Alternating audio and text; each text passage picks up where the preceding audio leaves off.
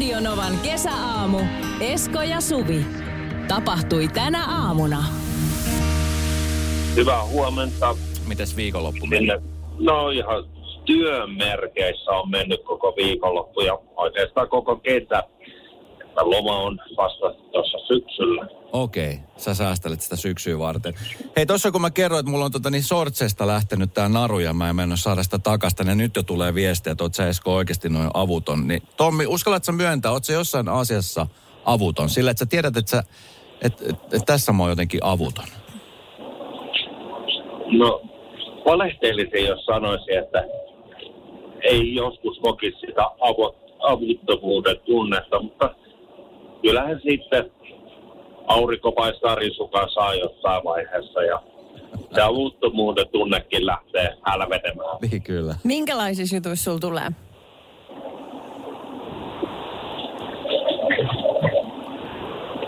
Kuulet sä vielä? Joo, kuulen. Pätkästi just sopivasti, että tota, no, kysymyksiä. Niin missä, missä jutussa sulla tulee Tommi semmoinen avuttomuuden tunne? No, sanotaan näin, että, että tietysti jossain tilanteessa voi olla, että vaikka on töihin liittyvä asia, että, että, tota noin, että ei aina osaa sanoa, että, että tota, olisiko itse lintu vai kala vai no vapaa-ajalla voi sanoa näin, että, että tulee erilaisia tilanteita, kuten esimerkiksi tämmöinen, että, että pitäisi niin kuin lähteä johonkin ja sitten miettiä, että no ei jaksakaan ja siinä siitä tulee tämmöinen äh, Joo, tiedän lähteä. Tiedän Niin, niin, tunteen. niin, niin, Tuo tuttu tunne. No hei, mahtavaa, että heräsit, oot nyt matkalla ilmeisesti töihin. No itse asiassa mä oon ollut töissä tässä jo puolitoista tuntia. Aha, Ja okei. tota, noin aamulla tuossa vuonna äh, neljä jälkeen on lähtenyt kohti Stadia eli Helsinkiä ajelee ja tässä sitten päivä menee tässä ajellessa Helsingin alueella. Ei muuta kuin hyvää työpäivää Tommi ja hyvää alkanutta viikkoa ja muista jossain vaiheessa ottaa myöskin lepo. Sitä tarvitaan aina välillä. Kiitoksia teille ja oikein hyvää Kiitos. aurinkoista päivää kaikille muille. Moi! Radionovan kesäaamu. Esko Eerikäinen ja Suvi Hartliin. Tuossa viikonloppuna kävin tekemässä tämmöisen mini, minilomailun tyttären kanssa ja kaikki sujuu tosi hyvin. Me käytiin tuossa Lahden toisella puolella. Kaikki ohjeistusten mukaan, kaikki mentiin, kaikki tehtiin. Eli Espanjassa. Oispa, ei. Tallinnassa käytiin. Ja tota, kaikki meni tosi hyvin, kunnes eilen sitten päästin takaisin Suomeen. Ja tota, niin, kyllä täytyy sanoa, mä että mulla on pakko puhua tästä asiasta, koska mu- mulla on mahdollisuus tässä puhua ja, ja, ja kertoa ihmiselle. Mutta kun puhutaan näistä nyt koronatartunnoista ja siitä, että mitä kautta ne tulee maahan ja mitä tapahtuu, niin, niin kyllä täytyy niin kuin antaa sen verran niin kuin sekä hyvää, mutta sitten myöskin sekä huonoa. Että sitten kun tullaan satamaan, niin se oli semmoinen, tiedätkö, kaostilanne, jossa oli semmoinen fiilis, että siellä ei kukaan tiedä, mitä pitää tehdä Suomen vai Tallinnan päässä? Suomen päässä. Joo. Aha. Eli kun laiva tuli satamaan, ihmiset alkoi purkautua ö, sillä, että oli turvavälit ja muuta vastaavaa. Ja yhtäkkiä se koko jono pysähtyy siihen putkeen. Joo. Ja siinä putkessa oltiin suurin piirtein noin 45 minuuttia. Oho. Kuuma, ei kuulutuksia, ei kukaan ilmoittanut, mikä on syynä. Kaikki vaan siis seisoi ja odotti ja odotti ja odotti. Ja syy siihen oli se, että siellä oli sitten niin kuin vasta, vasta ottamassa niin kolme tyyppiä, jotka tarkisti, että onko ihmisellä rokotukset kunnossa tai että mikä on, ylipäänsä niin kuin, mikä on tilanne maahan tulossa. A, kolme aika vähän, jos siellä on laivallinen jengi. Kyllä, se jono, siis voit kuvitella, että, se, että siellä on kolme ihmistä ottamassa vastaan. Niin. Kunnes sitten kävi niin, että ihmiset alkoi hermostua, siellä alkoi tulee niin kuin paniikkia. Ja sitten yhtäkkiä vaan sit joku päätti siellä, että hei, että nyt annetaan tulla, että, että tulkaa vaan ja, ja ottakaa ja tehkää. Ja tavallaan niin kuin, se oli siis, se oli sellaista niin kuin, että mä olisin odottanut tällaista niin kuin päivää sen jälkeen, kun oltaisiin avattu kaikki. Nyt tätä hommaa Niin. on kumminkin jo jonkun aikaa pyöritelty. Tuolla on Joo. tullut jo useita laivoja ja että siellä pitäisi olla tavallaan jo niinku semmoinen selkeä tapa, miten toimitaan. No mutta miksi se pullonkaula oli? Mitä ne sitten tutki, tarkisti? Ne tarkisti sitä, että onko ihmisillä äh, tota niin, koronarokotukset tai Joo. että mikä on tilanne, mikä tulee. Että et tarkistaa niin kuin tavallaan se tilanne, mikä sulla on koronaan liittyen. Että onko negatiivinen tulos tai onko niin kuin ylipäänsä tehty mitään testejä tai mikä on syy. Tärkeitä asioita, mutta ei ollut niin kuin mitään selkeä logiikkaa. Okei. Okay. Kuulostaa aika kurjalta, varsinkin jos on muksujen kanssa. Tai, tai muuten vaan vähän heikottaa ja liian kuuma. Ja, Ja ylipäänsä niin siis kuin- kaikilla, koska kaikki Niin. purki sen viha siihen THL-väkeen, mikä siellä oli. Jotka yritti No varmasti niin. tehdä duuninsa. No mutta kun niin, he, mm. Mä en tiedä, että onko siellä niin kuin tosi paha alimiehitys vai onko siellä ihan selkeästi, niin kuin, että niillä on niin kuin minkäännäköistä ohjeistusta sillä hommalle. Se vaikutti siltä, että ei ollut minkäännäköistä ohjeistusta. Koska lentokentällä mun ymmärtääkseni menee niin, että kun sä tuut Suomeen, niin siellä on selkeästi se, että, että ne, keillä on niin kuin negatiiviset testitulokset tulee tästä ja ne, keillä ei ole mitään, ne tulee tästä toisesta Joo. tuolla ei ollut mitään semmoista selkeyttä. Sitten kun okay. siellä Okei. yritti ottaa selvää, niin kukaan ei oikein, kaikki pesi niin kuin kätensä. Okei, okay, wow. Tota, no minkälaisia dokumentteja, ihan vaan, että jos tuolla nyt kuulolla joku, joka on lähes kesälomareissuun vaikka, Joo. niin kun tulee takaisin Suomeen, niin minkälaista lippulappua pitää olla? No ka- kannattaa ensinnäkin siis ennakkoon varautua siihen, että nimenomaan ottaa sen, että jos sulla on vaikka rokotukset saatu, niin sulla on niin kuin ne rokotukset sieltä, niin kuin, et, et todistus siitä, että rokotukset on otettu.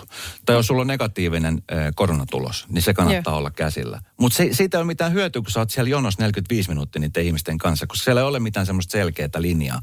Että te, ke- kello on ne todistukset, tulkaa tähän, ja te, Niin. kello on mitä, niin tulkaa tähän. Siellä tavallaan niin kuin kaikki seisoo siinä samassa Niin, että jos kasassa. jollain oli jotain, niin. Niin. sitten on kaikille vaara yhteinen. Kyllä. Okei, okay, joo. Tämä oli siis hurja äh. tilanne ja tämä oli siis ihan älytön, koska mä tiedän, että monen matka meni ihan varmasti pilalle tämän, tämän niin kuin jutun takia. Mun matka meni pilalle sen takia. Mutta No siis pitkä vo- oltiin mm. siinä ja ihmeteltiin ja, ja tota niin, äh, ja sit se oli, se oli niin kuin turhauttava nähdä sitä touhua siellä. Ihan varmasti. Okei, äh, pitkiä hermoja ja aikaa sitten siihen, jos tulee Suomen päin. Onko se muuten sama kuin meni Tallinna? Oliko siellä se sama systeemi? sitten? ei, ollut ei- mitään. ei ollut. Niin justiinsa, okei. Okay. No, ehkä täällä vielä sitten jostain syystä harjoitellaan tätä asiaa, mutta niin kuin sä sanoit, niin kyllähän se pitäisi olla jo hanskasta. Joku selkeä proseduuri, näin toimimme. Niin. Et se on jännä nähdä, miten sit, sit kun mennään elokuviin tai sit kun mennään, mä en edes käynyt vielä kertaakaan millään festareilla. Tai missä ylipäänsä, että sit kun mä tiedän, että kaikki on semmoisia asioita, mitkä niin kuin opetellaan nyt alusta lähtien toimimaan. Ja jossa me asiakkaana joudutaan ikään kuin myöskin opettelemaan käytäntöjä. Niin. Mutta jos sulla on, tiedätkö, mitään selkeä, että et, tavallaan kun sä menet johonkin paikkaan ja siellä on mitään, siellä ole kukaan, joka sitä hommaa niin kuin vie eteenpäin, siellä ole kukaan, joka informoi mitenkä, kukaan semmoista johtohahmoa, joka niin kuin sitä hommaa liidaa. Niin. Vaan siellä tehdään vaan sen takia jotain, kun on pakko tehdä jotain, niin kyllähän se niin kuin tuntuu aika hirveältä. Niin kyllä. Niin ja luo ehkä vähän sellaista epäuskoa. Niin, semmoista just fiilistä, että, niinku, että kenen hanskassa tämä on, jos ei... Voiko laittaa palautetta sitten jonnekin? Joo, no kys, mä kyselin siltä, että, että kuka tätä hommaa liidaa ja mitä tässä mennään, niin siellä niin kuin tullistakin päin sanottiin, että no ei muuta kuin kirjattaa eduskuntaa. Aha. Radio Novan kesäaamu. Esko Eerikäinen ja Suvi Hartliin. hyvää alkanutta viikkoa just, just sulle sinne. Siellä, joka miettii, että mitä sitä kannattaisi nyt tässä tehdä, kun heinäkuuta on vielä pari viikkoa jäljellä. Ja elokuvateatteritko ovat jo auenneet, ymmärtääkseni ihan niin kuin miltei täysillä. Niin, en tiedä millaisella kapasiteetilla ne saa niitä pyörittää, mutta tosi hienoa, että päästään taas purkaamaan vähän ensi-iltojen sumaa sinne, että näkee uusia leffoja. Se on jotenkin virkistävää. Niin, ja yksi, yksi semmoista leffa, mikä varmaan monella meni heti tuossa viikonloppuna listaa, on Hytti numero kuusi. Leffa, joka on Juho Kosmasen ohjaama, joka on voittanut nyt viikonloppuna arvostetun Grand Prix-palkinnon tuolla Cannesin elokuvajuhlien päätösjuhlassa. Tämä on, tota niin, tässä Yle Uutiset kertoo, että palkintoa voisi kuvata Cannesin kakkos- tai hopeapalkinnoksi. Tämä on hieno palkinto. Se on niin kuin, sitä, sitä ei, ei käy kiistäminen. Tuossa katselin traileria tästä elokuvasta, niin voisin kuvitella, että siinä on semmoista tietty niin kuin rosoisuuden suomalais venäläissekoituksen filmin semmoista niin kuin rosoisuutta, mistä, mistä tykätään. Vähän semmoinen niin kuin, ei Aki Kaurismäki, mutta mm. Sen tyyppinen elokuva. Niin, Kaurismäen mies vailla menneisyyttä voitti tämän joskus 2000-luvun alkupuoliskolla sen saman palkinnon. Nyt heti perään, melkein kymmenen vuotta myöhemmin, niin se tuli taas tänne. Älyttömän makea juttu. Siellä on muuten elokuvan tekijöillä, niin kaikilla varmaan aika pahat toisen päivän darra jo menossa, kun on siellä juhlinut koko illan. Tämä oli siis ähm, siellä tota, Ootas nyt, kun mä Esko unohdin sen päänäyttelijän nimen. Tämä siis upea mimmi. Kun siis mä en, tää hassu, että kun mä en ole ikinä kuullut tästä ohjaajasta, enkä mä kuullut tästä päänäyttelijä. Seidi Haarla. Seidi Haarla on hänen nimensä. Niin nyt tavallaan tällaiset uudet nimet ponnahtaa esiin. Kyllä. Missäköhän kohtaa Seidi sitten tulee useampaan leffa? Tuleeko hänestä niinku semmoinen, joka sitten nousee kansantietoisuuteen? En To, toivon mukaan. Ja tämä on siis varmaan semmoinen leffa, mikä monelle tulee niin kuin heti siihen listan kärkeen. Tiedän, että siellä on paljon leffoja tällä hetkellä ihmisillä, jotka niin kuin odottaa vuoroa, että nyt mennään. Mm. Ö, kohtahan tulee myöskin toinen suomalainen elokuva, joka on siis täysin erilainen vertaa niin kuin tähän hytti numero kuusi. Niin, Hyttiä, hyttiä siellä on myöskin käytössä, mutta ei ehkä samalla lailla. niin. Luokkakokous Joo, okei. Okay. ja mahoton reissu, vai mikä se on? Eikö sinkkuristeily? Minä en tiedä. Niin. Kaksi semmoista kotimaista leffaa, jotka on siis ö, täysin erilaisia. Varmasti. no, mä joo, oon siis varmasti toisen nähnyt, mä oon tämän toisen nähnyt, tämän luokkakokouksen nimenomaan, niin ö, en tiedä miten se olisi pärjännyt tuolla kannesissa. Olisiko pärjännyt ollenkaan? En minä tiedä. Mutta, tota, mutta se, mitä mä katsoin tuosta trailerista, niin se on niin, äh, se hytti numero kuusi, jotenkin super askeettinen. Äh, siinä ei käsittääkseni, en tiedä puhutaanko siinä paljon. Niin, ei todellakaan erikoistehosteella. Ei, mitään ei räjähdä. Ja sitten siinä tapahtuu niin kuin kohtuullisen vähän, näin mä luin jostain, ja siinä on kuitenkin suuria tunteita. Eli hyvin tällainen, vähän niin kuin Kaurismäen leffatkin Niin, on. kyllä. Joo, mutta se oli käynyt silleen vielä, että se palkintojen jakotilaisuudessa, niin tota, niin äh, he, he oli vähän niin kuin menettäneet toivonsa jo tämän elokuvan kuin äh, tekijätiimi, että siellä oli mennyt ensin tämä varsinainen kultainen palmupalkinto toiselle leffalle, ja, ja sitten siinä kohtaa vähän semmoinen downer, että no niin, tämä oli Sinne tässä. Mutta sitten oli tämä Grand Prix-palkinto, ja sitten kun sekin oli jaettu ensi toiselle, niin sitten tuli semmoinen, okei, no tämä oli tässä. Mutta tällä, tänä vuonna niin Grand Prix-palkinto jaettiin kahdelle elokuvalle, se jaettiin kahden leffan kesken. Niin tota, sit se oli mahtava yllätys. Ja siellä just nimenomaan tämä pääosa esittäjä Seidi, niin kun hän oli kuullut sen, että, että hei, että tämä tämä on niin kuin jaettu toinen sija, niin hän oli hypännyt ylös. Hänen mekosta oli kuulunut hirveä rusahdus. Ja sitten oli miettinyt, oh, mihin, mi, mistäkään kohtaa se oikein halkesi. Mutta hän ei ole löytänyt sitä kohtaa. Mä että ei sillä ole mitään väliä. Nyt lavalle ja bailaa. Aika hienoa. Joo, tämä siis jaettiin tämä toinen, joka sai tämän samaisen palkinnon iranilainen elokuva ja Hero.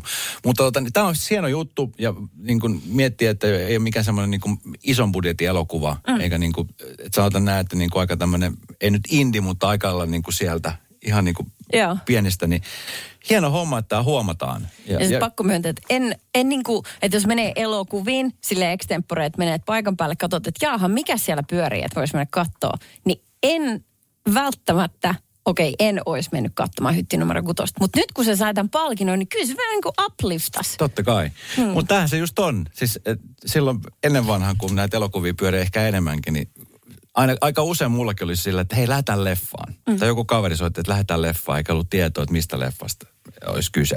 Että se oli niin kuin kymmeniä elokuvia, josta yeah. valita se. Joo. Niin kyllähän sä aina valitset se, jossa on se. Tai no, mä puhun nyt itsestäni, mutta siellä, sä aina valitset, missä on se yksi tuttu huippunäyttelijä. Tom Cruise tai Arnold Schwarzenegger tai äh, kuka tahansa. Tämmöiset, tiedätkö, ison kassan nimiä. Tämä on se, mikä harmittaa, koska just nämä leffat, jossa niin kuin on sitä isoa sanomaa, mm. ne jää niin kuin näkemättä multa. Niin, tätä samaa juonta ei saa siihen lastentarhan kyttää, ei millään. Radio Novan kesäaamu. Esko Eerikäinen ja Suvi Hartliin. Se on muuten jännä, että mä en tiedä, miten Suomessa metsähallitus on tehnyt tämän, mutta joku todella nero siellä on duunissa. He siis tarjoaa vuosittain kaikille suomalaisille mahdollisuuden päästä ö, tällaisiin niin kuin harvinaisiin, hyvin askeettisiin kohteisiin, jossa siis ö, toimitaan hetken esimerkiksi lampurina. Eli sä menet, se, no sellaisia paikkoja niin kuin, et, Ekstriimikokemuksia. No joo, joo sillä tavalla, että, että sut niinku viedään paikkaan, Joo. jossa, jossa on tarkoitus siis ää, pitää vaikka ää, lampaita, seurata, että ne niin kuin voi hyvin ja pysyy aitauksessaan ja kaikilla on vettä. Ja tämän, niin kuin, että, että hommana aika helppo, ei tarvitse hirveästi tehdä. Mutta se asumisolosuhteet siellä on aika crazy. Siis siellähän ei ole juoksevaa vettä eikä sisävessaa eikä mitään tällaista. Ja pääasiassa niin kun kaupungissa asuvat ihmiset hakeutuu tällaiseen. He joutuu maksamaan siitä 500 euroa. Ja nyt tässä on tota Ylellä juttu tämmöisestä Elisasta, joka asuu pääkaupunkiseudulla. Ja hän pääsi nyt sitten käymään Punkaharjulla, palovartijan talolla ja siis lampuriksi nimenomaan. Ja hänellä kävi aivan hirvittävän hyvä tuuri. Kela, sinne haki 14 000 ihmistä. 14 000 ihmistä. Joo. Siis No, 14 000 tai siis se- ihmistä haki siihen, että ne halus maksaa, että ne pääsee tekemään tätä hommaa. Joo, tai siis se meni... Ja kukaan ei ole keksinyt tästä mitään bisnestä. Nyt Eikö onhan Jetro tää Ruustet, jos kuulet tämän, niin... Onhan tämä bisnes. Tämä on No, mutta Suomen jos yksi, jos yksi pääsee, eihän Niin. se mikään bisnes ole. Joo, Siellä ei. jäi 14 000, 13 999 ihmistä. rannalle ruikuttaa. Rannalle. Niin, no Joo. tavallaan sille, okei, okay, pikkasen tässä mennä vielä. Äh, hakemuksia, siis näitä paikkoja, kohteita on 15 ympäri Suomen. Ja nämä no si- Kes, mut kuuntele, no, mut silti. Niin, niin, ja sinne siis arvotaan aina, että kuka sinne pääsee. Niin 14 000 ihmistä haki näihin kohteisiin. Mutta joka tapauksessa se tarkoittaa sitä, että suunnilleen yksi sadasta hakemuksesta tärppää. Ja tämä Elisakin pääsi niinku peruutuspaikalle. Nämä on ihan superkysyttyjä. Ja hän siis itse maksaa 500 euroa siitä, että hän pääsee keskelle ei yhtään mitään, jossa ei tapahdu yhtään mitään. Mutta sä oot ihan oikeassa siinä, että tämä on, tää on käsittämätön, että Eikö Mieti. niin kuin kellään ole tämmöisiä mestoja, että voisi tehdä tätä enemmän, koska hakijoita on. Ja joka vuosi ne hakijamäärät kasvaa. Me, ne, mä haluaisin nähdä sut, Esko, joskus viettämässä tämmöistä. Tää ikinä tuu näkee mut. Radio Novan kesäaamu. Esko Eerikäinen ja Suvi Hartliin. Suvi kertoi siitä, kuinka noin 14 000 ihmistä hakee siis vuosittain joka kesä Mm-hmm. Lampurihommi. lampurihommiin ja siellä muutama valikoituu. Mm. Tämä maksaa siis 500 euroa. Ö, joo, kyllä, kiitos. Ja siis homman nimi on se, että sä pidät huolen, kauan tämä reissu kestää? Viikko. Tämä on viikon reissu. Ja siis se 14 000 ihmistä hakee. Mä mietin vaan, että miksei tästä on niin kuin, tätä on tuotteistettu. Jos kerran on niin paljon ihmisiä, kau- Mm. ilmeisesti suuri osa on kaupunkilaisia ihmisiä, jotka haluaa vaan päästä niin kokea semmoista askettisuutta. Joo, miehiä, naisia, perheitä, pariskuntia, kaikki. Mutta siis matkailuhan menee koko ajan, että enää, enää ei välttämättä riitä se, että sä maksat kaksi viikkoa itse kipeäksi siitä, että sä pääset loikolle altaan reunalle täyshoidolla. Sehän oli ennen semmoista niin kuin, mm. ja mä myönnän, mä oon itsekin sellainen, että mä halusin hakea just tällaista kokemusta, että mä en välttämättä 500 euroa siitä maksaisi, että mä pääsin hoitaa lampaita paikassa, jossa ei ole sähköä eikä juoksevaa vettä. Mm-hmm. Toki kuulostaa mielenkiintoiselta, mutta se, se kuulostaa enemmän ehkä semmoiselta niin kuin, jos siellä on TV-kamerat, niin sitten jos pyydetään ja maksetaan, niin voisi mennä. Mutta siis eh, ehkä ihan yhtä hullu, mutta aika lailla siis hullu. Mä tuossa jonkun aika sitten juttelin mun ö, serkunkaa FaceTimein välityksellä tuonne Etelä-Amerikkaan, niin Etelä-Amerikassa muun muassa tällä hetkellä siis ehdottomasti tämmöiset ekstriimimatkailut on nostanut, niin kuin, että se on, se on tavallaan se on just se seuraava ö, matkailuaalto, mikä on tulossa sieltä. Siis siellähän esimerkiksi Amerikasta, niin ö, ihmiset maksaa siis tuhansia dollareita siitä, että he pääsee viidakkoon kokemaan sellaista lomailua, jossa heidät ikään kuin, että he haluavat hakea semmoista autenttista kokemusta, miltä tuntuu tulla kidnappatuksi ja viedä sademetsään. Sellaisia äh, retkiä tehdään sinne. Ja, ja ne maksaa niin kuin tuhansia dollareita. Ja siellä on myöskin siis ihan älytön hakijamäärä. Mitä ihmettä? Mieti. Mutta toi vähän niin kuin tuollaista niin kuin viidakon kesäteatteria. Kyllä. Mut sit- just sitä. Niin, mutta sehän on, no niin okei. Okay. Mutta ne haluaa tehdä sen sen takia, koska se kokemus olisi kiva saada, mutta ei tietenkään olisi kiva se aito tilanne. Vähän Kyllä. niin kuin, että sä voit olla siellä lampurihommissa. Sä et halua omistaa maatilaa, mikä on tosi askeettinen. Etkö sä halua omistaa lampaita. Et sitten kun se viikko tai mikä ikinä on kulunut, niin sä voit sanoa, että heippa, niin sama tossa. Että sit sut palautetaan sen kokemuksen jälkeen vaikka sit siihen viiden tähden hotelliin.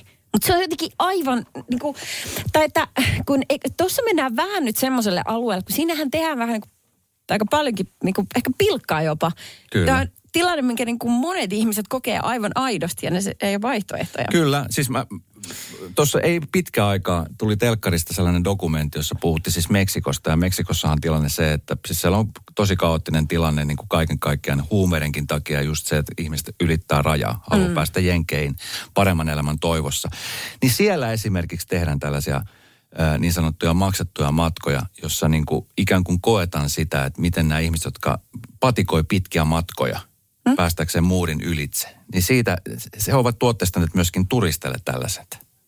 Ahaa. Että turisti pääsee kokemaan sitä, että mitä nämä oikeat ihmiset, jotka oikeasti ahdingossa kokee. No on siis ihan... Se, no sitten oli Pablo Escobar, siis tämä tota, mm, Kaikkien tuntema, niin kyllä, hu, huumekuningas, niin, niin tota, hänhän teki myös valtavaa tuhoa siellä tota Etelä-Amerikassa, niin sitten nyt ihmiset maksaa, että ne pääsee niihin samoille paikoille, missä Pablo Escobar joskus murhasi ihmisiä tai, tai missä ikinä, mitä, niin kuin, että mihin hän jätti kätten jäljensä, että he pääsee sinne. Sitten siellä ostetaan teepaitoja kojuista, jossa on Pablo Escobarin naamankuva. Sitten ne ihmiset on siellä ihan järkyttyneitä, että te tuutte tänne meidän kotiseudulle, jossa me on koettu tämä kauheus mm. aidosti. Ja nyt te haluatte printtiteepaidan siitä, että tämä ei ole tiedätkö, okei, okay. tämä ei ole okei. Okay. Et siihen nähden tuo 500 euroa siitä, että pääsee hoitaa lampaita, niin se on ihan aja, ihana ajatus. Mutta se, se on. edelleenkin hämmästyttää, että on niin, kuin niin paljon hakijoita. Niin, no kaipa se on sitten, että se on ihmisiä, jotka asuu paljon kaupungeissa. Kyllä. Se vaan se haluaa kokea jonkun ihan, pitää päästä pois omasta elinympäristöön, kaikista mukavuuksista. Se tekee hyvää. Me ruvetaan Suvi tekemään vähän sivukauppaa tässä. Eikö teillä ollut mökki jossain siellä Perniössä? Radio Novan kesäaamu. Esko Eerikäinen ja Suvi Hartliin. Pari viikkoa, kaksi viikkoa sitten, no alle kaksi viikkoa, koska me ollaan kaksi viikkoa tehty nyt kesäaamuja, niin Alina Voronkova kävi meillä ja meidän kesävieraana. Joo, kyllä. Se oli just ennen häitä. Öö, joo. Oli just menossa naimisiin. Niin olikin, joo. Hän ja oli tota, polttarit ollut. Joo, mä sitten viikonloppuna selailin lehtiä ja huomasin, että, että oli Alinasta, Alinan häistä juttua. Ja huomasin sen, että ketä siellä on ollut siis vieraana, että täällä on ollut sitä ja tätä ja tota. Sitten huomasin, että erällä hänen ystävällään eh, missipiiristä tuttu, en muista kuka hän nyt oli, mutta hän oli siis koira mukana häissä. Ai ja. Ja tota niin, mietin, että, että kuka ottaa koiran mukaan häihin? Siis sekö sulla oli ensimmäinen ajatus. Siinä? Ei ollut silleen, että voi mitä ihanaa, vaan mietit, kun yleensä siis kutsussa on, että avek, ja sitten on aika monessakin on ollut sellaisia, että ei lapsia juhliin. Mm. Mutta mä ollut siis, en mä nyt ihan hirveän monessa häissä ollut vieraana, mutta en mä kyllä ikinä ollut missään häissä, missä olisi ollut koira mukana. Ai jaa, es, jaa. No okei, okay, no tämä ei ihmetytä mua ollenkaan. Oletko ollut siis häissä, jossa on ollut koira mukana? Uh, No äh, hetkinen, mun mielestä yksi kesähäissä on ollut silleen, että koira, koira niin kuin, että se tämän avioparin oma koira on ollut siellä paikalla. Et tietysti kun sukulaiset on ainoat, ketkä hoitaa, no ne on siellä juhlimassa kanssa, niin mihin pistää. Niin sitten hänet otetaan, että on semmoinen kiva niin maalaismaisema, missä hän voi olla sitten jossain niin kuin ulkona siellä kaikessa rauhassa. Ei tarvii niin kuin, että hän ei joudu keskelle sitä häsellystä, jos se haluaa. Sehän on ihan mahtavaa. Joo, joo, siis häitten jatkoilla, siis kun mennään syömään, niin totta kai siellä, mutta siis kirkossa. Okei, kirkossa mä en ole nähnyt koskaan, mutta mikä jotain. Mä en, en tiennyt, että kir- kirkko saa ottaa en koiria, mutta... en mä, Mun mielestä se ajatus. Se oli musta jotenkin hämmentävä. Jotenkin mun, mun, niin kuin, Mä sille katossa ajatus saman tien siihen. Mä mietin vaan, että koira kirkossa, Sä häissä. yli siitä. Ei, ei, mä en niin pystynyt nauttimaan tästä niin muuten siitä upeasta illasta varan, mikä on ollut. Mä jäin siihen miettimään, että, että okei, että nyt ei ole saatu koiralle hoitaja, että nyt on otettu koira mukaan. Radio Novan kesäaamu. Esko Eerikäinen ja Suvi Hartliin. Onnittelut hei kaikille hääparille, jotka tuossa viikonloppuna menneet naimisiin. Musta on aina niin. väillä kivaa ja Helsingin keskustassakin on monta semmoista kirkkoa, niin muutama kerta on just sattunut, kun on ajanut kirkon ohi, niin sieltä on just hääpari tulossa oh, ulos. Se on niin spessu hetki. Kyllä. Pitää pysähtyä ja oikein katsella heitä ja huokailla. Ja onko tuttu? Pää Sulla. menee 45 asteen kenoista. Oh, oh. Mä miettii, että siitä se yhteinen elämä alkaa. Niin. Ihana. Niin, siellä kyllä. Ne on, siellä ne hyppää autoon, jossa lukee Just Married ja sitten mennään hääjuhliin ja sitten siellä hääjuhlissahan nautitaan. Ja yleensä siis morsiamelle ja sulhaselle, varsinkin morsian voisin kuvitella, että morsian ehkä on se, joka enemmän ottaa stressiä siitä. En tunne kovin monta, siis kaveripiirissä on monta ystävää, joka on mennyt naimisiin, enkä yhdeltäkään kuulu, että olisi ollut minkäännäköistä stressiä hääjuhliin liittyen. Siis ei minkäännäköistä, lähinnä sitä, että riittääkö boolia ihmisille. Niin. Se on niin kuin yleinen miesten stressi, jos nyt tässä pystyy niin kuin mutta esimerkiksi itse on mennyt muutama naimisiin. No ei mulla ikinä, sitä. ikinä ei ollut semmoista tietysti, stressiä siitä, että ketä kutsutaan ja ketä ei kutsuta. Et se on just enemmän mm. sit se, että et, et morsian tai sitten morsiamen isä, joka yleensä on ollut mukana maksamassa näitä kuluja, niin miettii. Niin. Mutta se on siis hirveä tilanne, että ketä kutsutaan ja ketä ei kutsuta Kyllä. ja miten kutsutaan. Ja budjettikysymys ennen kaikkea. Nimenomaan. Niin. Ja sitten, sitten justiinsa, niin sieltä saattaa tipahtaa semmoiset naamat pois, josta, äh, jota ei itse ole ehkä koskaan tavannutkaan, niin kuin esimerkiksi avekit. Ja tämäkin on sitten hyvin mielenkiintoinen tilanne, että milloin ihminen niin kuin lasketaan viralliseksi avekiksi. Että jo, jo, et, et niin kuin, et onko se sitten, kun on seurusteltu niin kuin kaksi viikkoa, käyty se keskustelu, että alat sä ole mukaan, vai sitten kun on vuosi, vai sitten kun on kihlat vaihdettu, vai milloin sä voit ottaa aveki. Ja milloin sä voit sitten niin kuin, että jos sä oot alkanut seurustelemaan kuukausi sitten ja saat hääkutsun, joka tulee vain yhdelle, mm. niin voiko sä sitten oikeastaan, että anteeksi, olisiko tähän avekkiin, kun mulla on tämä ihminen? No mutta siis tuossa mun mielestä niin kuin, nämä on kumminkin juhlat, ja niin kuin sä sanoit tuossa aikaisemmin, niin tietenkin sitä niin kuin juhliaa pitää kunnioittaa. Mä, mä esimerkiksi sain vähän aikaa sitten kutsun ö, synttäreille. Eräs ystävä täyttää pyöreitä. Ja siinä nimenomaan luki, että kutsu on avekillinen. Sitten se on ollut vielä suluissa, jos olet ollut enemmän kuin yhden vuoden tämän ihmisen kanssa. Lukiko? Oliko se vitsi? No, Mitä? se oli vähän niin kuin puolittainen vitsi, mutta puolittainen totta. Ja, mutta se oli, musta, se oli hienosti kirjoitettu, koska siis eipä he jää epäselväksi kellekään. No ei, mutta miten mä se on tiedän, itse, mä tiedän itsessäni, niin, mä tiedän itsessäni, että okei, että mä en voi tuoda ketään, kun mä en ollut kenenkään nyt tässä yli vuoden, monen Niin. vuoteen. Että et, niin kuin tulee se, että nyt on tietoa, että nyt sä tiedät tasan tarkkaan ne säännöt. Tämä on just se, että kun tarkkaan tehdään joku juttu, niin sit sä tiedät, miten toimii. Ei itse, toi vähän nyt särästää mulle. Miten se voi sen joku muu ihminen määritellä, että milloin se lasketaan tarpeeksi tärkeäksi tyypiksi? Se, joka maksaa, niin määrittelee. Äh. Radio Novan kesäaamu. Esko Eerikäinen ja Suvi Hartliin. Jyri, Moi moi. hyvää huomenta. Tuossa meidän Huomenta. tuottaja sanoi, että sä oot Porista, niin täällä heti Suvi ja tota, niin meidän tuottaja Saarani alkoi puhua Poria, Porin murta. Niin, Tiedätkö hei? niin kato, teillä on toi, sitten teillä on se vähän korostunut R. Vai onko se tam... Ei, se on kyllä se on siellä. Tampere, se on Ei, Tampere, se on no Tampereellakin. Kyllä teilläkin on, älä väitä. Nyt sä rupesit väittää Jyrin kanssa Porin murtasta, kun Aivan. Jyri asuu No Porissa. kun mä en haluaisi olla väärässä, tässä on semmoinen. ei, ei täällä, ei täällä niin ärreä ole. Tiedätkö, kato, hei, se on se, se, on Just. se suurempi paha. Just, Hei, just, just. Jyri, mites, mites, sä oot siis Porista, niin mit, miten Pori on nyt kohdellut sua ja ylipäänsä kesä on kohdellut sua? No, Pori on kohdellut oikeinkin mukavasti, että mikä täällä, mikä täällä ollessa. Kyllä. Aurinko paistaa ja linnut laulaa. Se on, Pori on hieno kaupunki. Terkut kaikille Porin ystäville. Se on siis ihan mahtava kaupunki. Hei tota, nyt viiden sekunnin kisa, niin porilaisena miehenä niin tiedät varmasti, että miten tämä homma menee. Ketä vastaan ensinnäkin lähdet kisaamaan? Suvia vai mua vastaan? No, mä ajattelin Eskoa vastaan lähteä kisaamaan. Suvi on sen verran hövelillä päällä ollut tänä aamusta. Niin. Kyllä, sieltä. Mä en tiedä kummalle toi ääni on, kumpi pitäisi ottaa. Okei, Jyri, sä lähdet mua vastaan kisaamaan ja viiden sekunnin kisassa niin kolme asiaa, mitkä tulee ensimmäisenä mieleen. Kun Ah. viisi sekuntia pamahtaa. Joo, Juri, tämä ensimmäinen tulee sulle. Kolme Selvä. asiaa, jotka ovat sinisiä. Mustikka, taloseinä ja, ja mun smurfi. Joo, Kyllä, smurfi. Hyvä. Pointsi siitä, Esko. Kolme asiaa, jotka loppuvat aina kesken. Ö, rakkaus, elokuva ja suklaa. Mä kestä. Tuli taas siitä toi ensimmäinen. Joskus sä vastasit, että mikä on kova kysymykseen. Sydän. Kyllä. Niin kuin, Mutta tiedätkö mistä, kun nämähän tulee siis jostain niin kuin vähän aikaa sitten mietitystä asioista. Mutta tuli Niin. siis hytti numero kutosesta siitä elokuvasta, joka voitti nyt kannessa palkinnon. Niin jotenkin niin. tämä, vaikka siinä ei ollut mitään rakkaudesta eikä suklaasta tietoa. No mutta joka tapauksessa. No niin, alitajunnasta ne tulee. Joo. Sitten. Jyri, kolme asiaa, joita täytyy vahtia. Lapset, koira ja liikenne.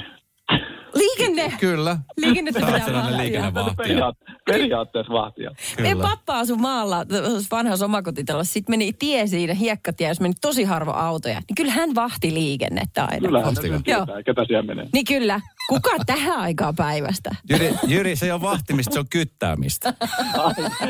Ai, se on semmoista. Okei, okay, niin. Esko. Se niin kolme Joo. asiaa, joista suomalaiset pitävät. Saunasta, vodkasta ja alastomuudesta. Ah, ha, mitäs Ja vielä ei aikaa. Niin jäi. Vodka, okei okay, fine. Eikö vodka ole vähän enemmän Venäjällä? No munkin mielestä, eks niin? Me Tämäkin äänestetään, me äänestetään, että ei tämä meni pieleen. Okei. Pois. No mitä sä olisit Jyri sanonut? Mitä sä olisit sanonut? Mistä kolmesta asiasta suomalaiset tykkää? Se on sauna, olut ja kesä. Okei, sä vaihdat se olueeseen. Alkoholia kummiskin. Kyllä. No, no eikö se nyt on normaali suomalainen tapa? Sitten No niin. vielä viimeinen, tämä menee Jyri sulle. Kolme asiaa, jotka kiehuvat. Vesi, ää, auto ja... Nipa. Nipa. Sano nipa, kun sä oot Porista. Nipa kiehuu, mitä? Mikä on nipa? Nipa, bingo, minkä, Pori. minkä, minkä takia se kiehuu se? Niin, miksi se kiehuu? No, Tuli ei, vaan mut- vielä vähän pori, Okei. pori lisää siihen. no niin, sähän veit tätä nyt Jyri. Ihan, siis ihan ehdottomasti, kyllä. Sieltä lähti. Hei, nyt lähtee Porin suuntaan palkinto. Kiitos Jyri, kun soitit. Meillä on sun puhelinnumero ylhäällä, niin meidän tuottaja soittaa sulle. Ne ei muuta kuin mukava viikko. Millainen viikko sulla on tulossa? Osaat sä ennustaa, ennustaa etukäteen? Kyllähän tässä töissä vähän kiirusta tuppaa olemaan. niin Mä luulen, että työn parissa. No niin. Hyvä työviikko sinne ja kiitos kun olit mukana. Kiitos. Hyvä. Moi moi. Moro. Radio Novan kesäaamu. Esko Eerikäinen ja Suvi Hartliin. Suomen löytytavarapisteestä, joka sijaitsee Helsingin kampissa. Tästä kirjoittaa päivä Helsingin Sanomat. Ja siitä, että mitä kaikkea roinaa sinne viedään kesällä. Sinne tulee aika paljon. Siis varmaan puhutaan sadoista, ellei tuhansista aurinkolaseista. Siis syksyllä sateenvarjoja. Uskotko Suvi, kun mä sanon sulle, että mä oon vienyt siis, voin sanoa, että kymmeniä jätesäkillistä tavaraa just tähän Kampin löytötavaratoimistoon. Sehän ei ole siis kaatopaikka, koska se on löytötavaratoimisto. Kyllä. kaksi eri asiaa. Kyllä, se on nimenomaan siis Miksi sä oot vienyt? Mä oon siis joskus aikoinaan, aikoja aikoja sitten, niin mä oon ollut siis ravintolalla töissä portsarina ja sitten äh, aina joka sunnuntai vietin kaikki viikon äh, jääneet tavarat just tähän kyseisen kampin toimipisteeseen. Ja sitä siis viikossa kerääntyi siis, saattoi olla siis parhaimmillaan talvella varsinkin, kun oli paljon takkeja, niin 5-6 jätesäkillistä tavaraa, okay. jota ei, tul, jostain, jota ei niinku tultu hakemaan ravintolasta. Ne vietiin sitten sinne löytötavaratoimistoon. No ei ne hukkaajat muista, että ne on hukannut. No, se on ravintola. Sieltä on lähdetty kotiin ilman kenkiä ja sitten silleen, että "Oo, milläs mä pääsin kotiin. En tiedä, ei väliä. Niin. Niin. Tä- tä- Siinä aika hyvin siis kyllä näkyy se, että miten ihmiset niin kuin, sanotaan näin, että tämä kulutusjuhla on ollut silloin varmaan kuumimmillaan, kun saattoi olla niin kuin siis oikeasti kalliita takkeja, mitä ei ku- kukaan koskaan niin kuin edes soittanut ravintolan perään, että hei, voisiko, olisiko voinut jäädä sinne. Okei. Okay. Sitten ne vietiin sinne löytötavaratoimistoon ja en tiedä sitten, mitä, siellä, mitä niillä tavarilla sitten siellä käy, koska jos ne ei niitä ravintolasta silloin heti tajuttu edes hakea, niin mitä joku hakisi jostain löytötavaratoimistosta. No niin, niin totta. No ehkä sitten jos alkaa jonkun ajan päästä miettiä, että missä se on, niin sieltä, sieltä voi käydä hakemassa. Niin tietenkin hinta sitten, jos sä käyt hakemassa sieltä omaas. Mm. Mutta tota, ja sitten osa menee hyvän tekeväisyyteen ja näin, mutta, ja osa myydään ää, tietyn ajan kuluessa. Mutta, to- ja Kela, siis sinne tulee todella omituisia juttuja. Tämä tota, toimitusjohtaja sanoo, että kerran Kampi bussiterminaalista löydettiin saunan kiuas. Ja se vietiin sinne. Miten, ko- miten sä voit hukata saunan kiukaan? Se, Ihan siinä ei hyvin. ollut kiviä silleen, että se ei painunut kauheasti, ainakaan niin paljon. Sitten kaikkein mielenkiintoisin osuus, mistä hän ei suostu paljastamaan mitään. Hän sanoi, että Ruotsin laivoilta tulee niin, kuin niin omituisia asioita löytötavaratoimistoon, että hän ei edes kehtaa sanoa. Tämä on niin kuin paras tiisauslause ikinä. Mä olisin lukenut tämän jutun niin kuin janoten loppuun, mutta hän ei suostu kertoa. Damn it. Mutta tässä on yksi vähän tämmöinen creepy juttu, kun siis ähm, hän kertoo tarinan tällaisesta kamerasta, joka oli päätynyt löytötavaratoimistoon. Siis old, old school kamera. Old school kamera, Joo. joo. Ja sitten tuota noin niin, Se on ollut filmi sisällä. äh, vissiin, tai oliko sitten digitaalinen, ei kun digitaalinen se oli pakko olla, Okei. koska tämä tarinan loppu kertoo sen, koska tota, siinä kävi sillä tavalla, että sitten sitä kameraa saapui noutamaan mies, joka ilmeisesti esitti tarpeeksi paljon niin kuin todisteita siitä, että, että hän tietää, mistä kamerasta on kyse ja tiesi etsiä sitä sieltä, että se on hukuksissa. Se on meidän kanoni. Sitten hän ottaa kameran, ei lähde siitä niin kuin myymälän tilasta mihin vaan, mihinkään, vaan jää niin kuin pläräämään kameran rullalla olevia kuvia. Joo. Ja sitten jossain kohtaa sille niin kuin ihmiselle tiskin toisella puolella heräsi epäilys, että anteeksi, mutta miten niin kuin onko tämä niinku aidosti sun kamera? Tai jotenkin hän osasi niinku epäillä, että siinä tilanteessa oli jotain omituista. Niin loppujen lopuksi kävi ilmi, että se ei ollutkaan tämän miehen, vaan se oli hänen ex-vaimonsa kamera. Hän oli siis kuullut, että ex-vaimo on hukannut kameran. He oli just eronnut. Hän oli mennyt, äh, tota, osas etsiä sitä täältä löytötavaratoimistosta. Hän oli mennyt sinne katsomaan, että mitä vaimo nykyään tekee sieltä kameran filmirullalta etsimään todisteita jostain. Ja tota, no ei aikaakaan niin tämän vaimon asianajaja ottaa yhteyttä löytötavaratoimistoon, että päivää. Että olette nyt antanut siis niin kuin henkilökohtaista tietoa eteenpäin jollekin mulle siitä hirveä soppa. En tiedä, miten se loppujen lopuksi selvisi, mutta niin kuin, uu, mustasukkaset, creepit, eksät. Radio Novan kesäaamu. Esko Eerikäinen ja Suvi Hartliin. Puhuit äsken tästä Kampin löytötavaratoimistosta, että miten sinne on viety tavaraa. Ja sieltä aika hyvin löytää kamaa. Et, et, ilmeisesti siellä on niin, jos mä oon oikein ymmärtänyt, että siellä on niin kuukausi, että ne pitää, kun sitä tavaraa tulee siis joka mm. paikasta. Niin kyllä. Ja sitten sitä tavaraa, kun alkaa kertyä, niin heilläkään niin kuin loputtomien tilaa riitä. Mutta tässä tuli Mikolta viesti, että hän on saanut elintärkeän siis salkun, joka hän luuli, että ei ikinä löydä mistään. Joo. Löytynyt. Ja just se viimeisin paikka, mistä kysyin, niin löytötavaratoimista. Okei. Okay. Onpa siisti. Mitäköhän sen salkussa oli sisällä herää kysymys. Niin. Mm-hmm.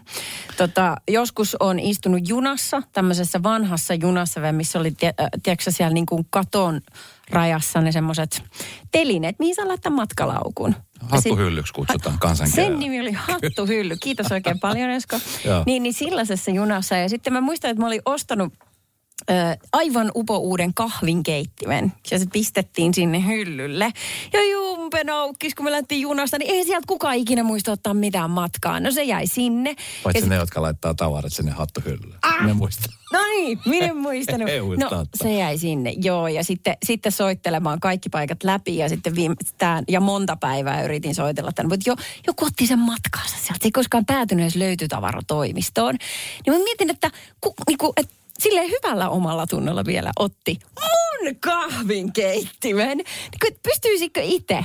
Tai että jos löytää lompakon ja siellä on sanotaan vaikka 500 euroa pieninä seteleinä, niin onko ihan ok ottaa vähän vai pitääkö palauttaa kaikki? No jos sulla on yhtäkään niin kuin omaa tunto, niin kyllähän sä nyt palautat kaiken. No tietenkin niin munkin mielestä. Mulla jäisi kalvaamaan tuollainen moneksi aikaa, jos ei, ei pystyisi ottaa toisen. Siellä nyt joku toinen vetelee kahvia vieläkin suun ostamasta kahvinkeittiöstä. Ah, Radio Novan kesäaamu. Esko Eerikäinen ja Suvi Hartliin. Meidän kesävieras on saapunut ja kyllä, sieltä on tullut oikeita veikkauksia. Mervi Kallio on meillä täällä studiossa. Hyvää maanantai-huomenta. Hyvää huomenta. Ja Mahduin tänne teidän egojen seuraan. Kyllä. tiukkaa Yksi iso Ego ja Esko. Hei, ensinnäkin siis tervetuloa. Eilen jännittävä, todella jännittävä formulakisa. Mm. Britannian kisa. Sä et ollut siellä Britanniassa. Ei, me ei olla vielä paikan päällä, mutta kesätauon jälkeen sit syyskuun alussa päästään paikan päälle myös. No miltä se tuntuu, kun ei pääse paikan päälle, varsinkin siis seuraamaan tämän tyyppistä kisaa, joka oli siis ihan lähtöhetkessä lähtien todella jännittävä. Max Verstappen, joka on tällä hetkellä sairaalassa, ilmeisesti voi hyvin. Mutta mm, tota, päässyt jo pois. Ja päässyt jo nyt pois. aamulla tuli viesti, että hän on päässyt pois Se oli tullut siis ihan heti en, ennen ensimmäisen kerroksen loputtua, niin Max Verstappen ja Lewis Hamilton kolaroivat ja Max Verstappen ajoi pihalle siitä. Kyllä. Si- siinä kohdassa ajetaan kaasupohjassa, siinä KOPS-mutkan kohdassa. Ja tota, siinä mennään kaasupohjassa, noin 300 oli vauhti, 51 gen voimalla va- vaiskautui siihen rengasvalliin Max Verstappen. Ja aika hurjan näköistä, että odotettiin tietenkin ihan ensimmäisenä, että toivottavasti hän nousee omin jaloin sieltä ylös. Joo. Onneksi nousi, mutta kyllä siinä vähän niin kuin joutui vetää pari kertaa happea ja sitten vietiin sairaalaan tarkkailtavaksi ja nyt on päässyt pois ja kaikki pitäisi olla ainakin päällisin puoli hyvin. Eli missä seurat sä sit himassa noita kisoja vai miten se nyt menee? Miten Ää, sä no teet? nyt me ollaan studiossa täällä Helsingissä, mm. että tehdään Helsingistä käsin, mutta kyllähän niin kuin, varsinkin silloin, kun tapahtuu tämmöisiä juttuja, niin on se, että mä haluan tonne ja mä haluan mennä haastattelemaan niitä ihmisiä ja kaivaa sitä tietoa, että mitä tapahtuu ja niitä fiiliksiä. Ja, ja tota, eilenhän illalla tässä nyt tulee hyvää dramatiikkaa MM-taistelua ajatellen, mm. koska Max Verstappen johtaa MM-sarjaa vieläkin, onko siinä kahdeksan pistettä ero. Lewis Hamilton on ollut koko ajan vähän takamatkalla. Max Verstappen on ollut ollut tosi vahva ja nyt tavallaan tulee se kipinä ja nämä kaksi Nyt isoa temperamenttista kuljettajaa, niin tässä tulee jännittävä loppukausi, koska tämä ei unohdu. Tämä jää historiaan muutenkin kisana tämä eilinen kisa. Niin ja tässä vähän entele sitä, no tämä on tosi aikaista vielä sanoa, mutta vähän niin kuin Arton Senna ja Alain Prost aikoina, jotka oli tämmöisiä veriveliä. Kyllä. Oli aina kolareita ja, ja alkaa tapahtua. Mit, miten tuommoisen tilanteen jälkeen, kun sä oot ollut siis jo monta vuotta mukana kiertämässä tuo ratoja, niin miten tuommoisen jälkeen, niin onko vaikea saada haastattelu esimerkiksi vaikka nyt tässä tilanteessa Max Verstappenilta kysyäkseen näitä asioita? Äh, ei, ei normaalitilanteessa, mutta eilähän Max Verstappenilta ei saatu mitään, kukaan ei saanut haastattelua, koska hän meni heti, lennätettiin sairaalaan tarkastuksiin, mutta tota, kyllähän ne tulee, nämä kuljettajat tulee aina kilpailun ja aikajon jälkeen sellaiseen haastattelukarsinaan, jossa he kiertää kaikki televisioyhtiöt läpi, eli he antaa, heidän kuuluu antaa se haastattelu. Jos ei tuu sinne haastattelukarsinaan, niin saa 100 000, ei 10 000 euron sakon. Oho. Elikkä Monta siinä- kertaa Räikkönen on maksanut tämän sakon? No, hän on, hän on muutaman kerran jättänyt tulematta, mutta useimmin, mikä tulee mulle mieleen, niin on Se- Sebastian Vettel, että jos on käynyt joku oma kämmi tai joku semmoinen turhautuminen, niin sitten on mieluummin ehkä ajatellut, että mä maksan ton kymppitonni enkä tuu. Ah, aika voi, sitten on pakko tapannu tosi kovasti. Se on valmis kyllä, maksamaan kyllä mutta se on niinku meille sille 10 euroa, että jos verrataan Niin, näitä palkkoja. Tai mä en Niin, tiedä kyllä. teidän palkoista. No se Te on olette 11 kuulemma- euroa. Joo. 11 euroa. Radio Novan kesäaamu. Esko Eerikäinen ja Suvi Hartliin. Mervi, joka on tota, niin, nyt tullut tunnetuksi oikeastaan viime aikoina formula-kisoista. Sä oot käynyt kiertämässä. Monta kisaa sulla on nyt plakkarissa? Aa, apua, mä en ole laskenut, mutta kuusi kautta. Tai tämä on kuudes kausi. Kuudes Ja kausi. noin 20 kisaa on ollut tässä, 20, 20-23 kisaa on ollut. Eli maapallo on tullut kierrettyä muutama otteeseen. Niin, on. Mutta ne on ollut työkeikkoja. Niin on, niin on, kyllä. Kerkeekö siinä ottaa yhtään lediä, siis ennen tai jälkeen kisoja? No ei oikeastaan, että se on kyllä raakaa työtä. Että tosi pitkiä päiviä tehdään ja, ja heti kun mennään sinne, niin saman tien aletaan tekemään duunia. Että ei siinä kyllä, että moni aina sanoo, kun mä tykkään pelaa golfia ja tennistä, no mutta sulla on kiva, sä pääset pelaamaan golfia. Sille, öö, ei, mä en ole golflomalla, mä oon ihan töissä. Niin justiinsa. Me on puhuttu tänään Mervi Eskon kannoista extreme-lomailusta. Toiselle se voi tarkoittaa sitä, että meet jonnekin kaukaiselle saarelle askeettiseen suomalaismökkiin paimentaa lampaita. Ja sitten toisille se voi olla jotain aivan muuta. Pääsee, että rutiinit rikkoutuu. Mitä se on sulle?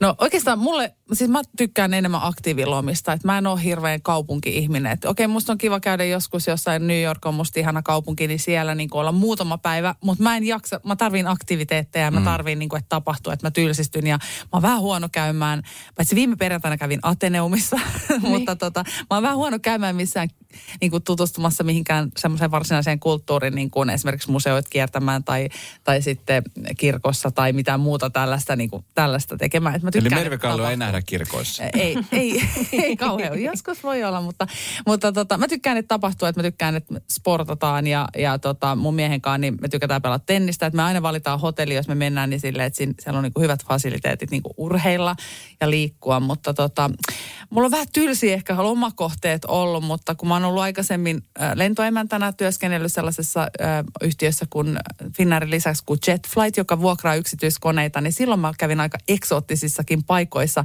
mihin mä aina sanon, että vitsi, tänne ei kyllä tulisi edes lomalla, että oli niin kuin makea nähdä semmoisia paikkoja, missä todellakin pääsit irtautumaan niin kuin silleen, että mietti sit, kun tuli se kotiin, että, että samaan aikaan kun meillä on täällä Stadin keskustassa tällaista, niin siellä niin kuin Nalchikissa, niin ja Nalchikin, Kokkolassa just näin.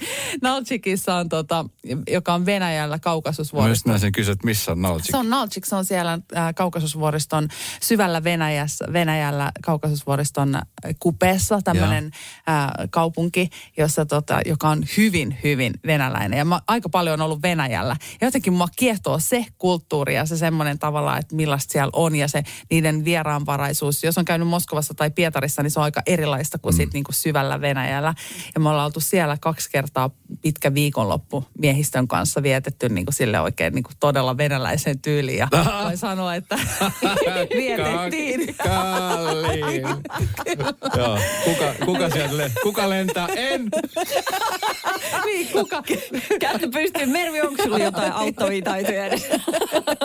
Kai sä nyt osaat, kun sä oot ollut niin paljon lentokoneessa. niin, niin. Joo, mutta se oli ihan, ihan hauska kokemus. Mutta tota, mä tykkään kyllä aktiivilomista ja aika simppelistä jutuista, että, että nyt kun tämä kesä on ollut ihan mieletön täällä Suomessa, Suomessakin, eikä ole, nyt mä en ole ehtinyt, eikä ole päässytkään oikeastaan matkustaa, niin, niin me ollaan oltu merellä ja järvellä ja siis semmoinen, että pääsee vesietti, vesietillä ajamaan, niin tota, se, on niinku, se on mulle semmoista, niinku, että siitä pääsee kaikesta irti. Et mä luin jostain, että, että ihmiset, jotka ei osaa muuten irrottautua töistään tai siitä arjesta, niin sitten saattaa hakea, että on se sitten vuorikiipeilyä tai vesiettelyä tai jotain tosi kovaa vauhtia, missä on ikään kuin kuoleman pelko tai semmoinen kova vauhti läsnä, jotta sun on keskityttävä ihan täysillä siihen, niin se on ainoa keino, kun sä pääset irti asioista. Niin mä oon vähän ehkä tommonen, että mä oon tietyllä lailla semmoinen Jaa. niin kuin ADHD, että mä tarviin niin kuin semmoista koko ajan jotain toimintaa ja sitten mä ainoa, se missä mä niin kuin saan eniten fikse, tai kikseä, niin Joo. on nimenomaan vauhti ja semmoinen joku tommonen. Okei. Hän syttyi ihan Joo. täysin Kyllä. puhumaan.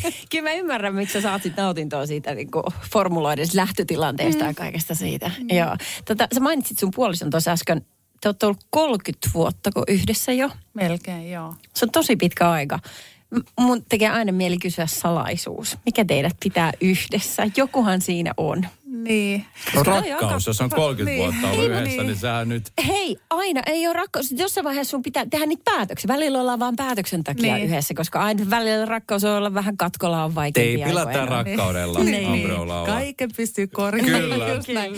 Tota, äh, ei se varmaan siis semmoinen molemminpuolinen kunnioitus ja tietynlainen luottamus. Ei se aina ollut tietenkään helppoa meidän välilläkään ja on ollut aikoja, että ollaan pohdittu, että onko tässä niinku... Jatketaanko jatketaan- sopimusta? Niin, niin jatketaanko sopimusta, kuinka monivuotinen sopimus Joo. tehdään. Mutta tota, mutta siis meillä on ihan sika kivaa yhdessä. Me tykätään, niinku, mä oon sitä mieltä, että hyvän parisuhteen perusta, ainakin mikä meillä on auttanut tosi paljon, on, että meillä on molemmilla tosi vahvasti niinku oma, omat kaveripiirit ja omat jutut, mitä tehdään, mutta sitten me tykätään tosi paljon tehdä yhdessä asioita. Jep. Että et niinku pitää olla jotain yhteistä, mutta pitää olla myös omaa tilaa. Ja mä oon varsinkin semmoinen ihminen, että mä tarviin aika paljon myös. Mä tykkään, että vaikka mä oon niinku aika sosiaalinen ja, ja sille ulospäin suuntautunut, niin mä ta- kaipaan aika, että musta on myös semmoinen menninkäinen puoli, että mä tykkään kaivautua omiin, omiin oloihin ja olla itekseen ja olla välillä aika melankolinenkin mm. omissa jutuissani, niin mä kaipaan. Ja sitten se, että toinen ymmärtää, että hei, että se on ihan ok, että toi toinen haluaa olla vaan yh, niinku vähän yksin ja mm. ottaa etäisyyttä ja se ei tarkoita mitään, niin Mm. Niin just. Ja kun varmasti, su, jos sä reissaat, kuinka monta sataa päivää sä normaalisti reissaat? No normaalioloissa tulee semmoinen vähän alle 200 päivää. Nopeat pitstopit on hyvin. Se vaatii Ai sen. mikä oli se salaisuus? Mä ei ole kotona. Nopeat pitstopit. koskaan, joo. 280 päivää ulkomailla. Radio Novan kesäaamu. Esko Eerikäinen ja Suvi Hartliin. Nyt on vuorossa kumpi vai kampi, Mervi. Valitse kahdesta näistä pahasta se pienempi paha ja ihan miten koet ja Apua. näet. Ei mitään apua. Ö, turbulenssi vai lennon myöhästyminen? Ai kumpi, kumpi on vähempi, pa, vähempi paha? Sä voit valita ihan kumman vaan ja sitten perustella. Joo, turbulenssi. Se on vaaratonta, päästä ajoissa per, perille. Se tuntuu vähän epämukavalta. Oh joo. Mutta, mutta mieluummin turbulenssi. Okei. Okay. Leijonat vai huuhkajat? Ähm, oon entinen jalkapalloilija itse. Ah niin joo. Hammastahna vai hammasharja? Hammasharja. Ä, Tanssii tähtien kanssa vai selviytyjät silleen kuin osallistujana? Tanssii tähtien kanssa. Ai siitäkin huolimatta, että sä oot sporttimimmi. Joo, mutta just sen takia, koska siinä mä oon ymmärtänyt, että treenataan ihan sikana. Niin Joo. kuin, ja varpaat ja jalat ruvella vedetään ja, ja tota, siinä on mieletön haaste. Niin, totta. Mm. Joo. Ä, meikillä vai ilman? No kyllä mä aina vähän laitan meikkiä. Mm-hmm. Mm. Tennis vai golf? Toi on paha. Niin. Tennis. Toi on paha. Tennis. Tennis. Tennis. Se on urheilua. Se on urheilua. Siinä tulee hiki. Otatko sä mailat mukaan, kun sä lähdet jonnekin reissaan? En mä mailoja ota, mutta kyllä mulla aina sporttikamat on mukana. Aina kun sä lähdet Aina reissuun. kun mä lähden, niin mä en lähde mihinkään ilman tennareita. Ja sitten mulla on, jos lähdetään pidemmäksi aikaa reissuun, niin mulla on aina niin kuin kuminauhat ja, ja nykyään myös tota, äh, hyppynaru. Mm. Edis Tatli, kun mä käyn nyrkkeilemässä, niin on opettanut meille hyppiä hyppynarua, niin siitä on tullut mulle tämmöinen uusi. Siellä lentokoneen käytävillä. Taas toi time. tuolla. No. Hei, mi, mi, miten muuten, hei, kun sä käyt paljon reissamassa, niin tuot sä vielä paljon tuliaisia? Oot sellainen tuliaisten tuoja? En. Mä en ole oikein ikinä ollut mikään semmoinen niin tuliaisten ostaja. Et sieltä ei löydy mitään Silverstone-tuoppia tai Monza, Monza alus. Lippistä. lippistä. Ei mitä. Ei, I love Monza. Kauhean homma. homma 200 reissua vuodessa ruudutaan aina joku pieni sälä. Mutta pitäisi ot, ottaa tavaksi, että olisi vaikka aina jonkun lippiksen tai jonkun Yksi. mukin. Aina, ja niin. Se on ihan makea. Lähetätkö koskaan postikortteja Ää, on ehkä kerran lähettänyt. elämässä? 90-luvun Niin, niin. loppupuolella. okei. Silloin kun vielä postimerkkejä myytiin. Meppä kysyy nykyään ärkioskilta postimerkkinä. Eikö Mikä? myydä? Niin. En mä tiedä myydäänkö edes. Niin. Radio Novan kesäaamu. Esko ja Suvi. Huomenna aamu kuudelta.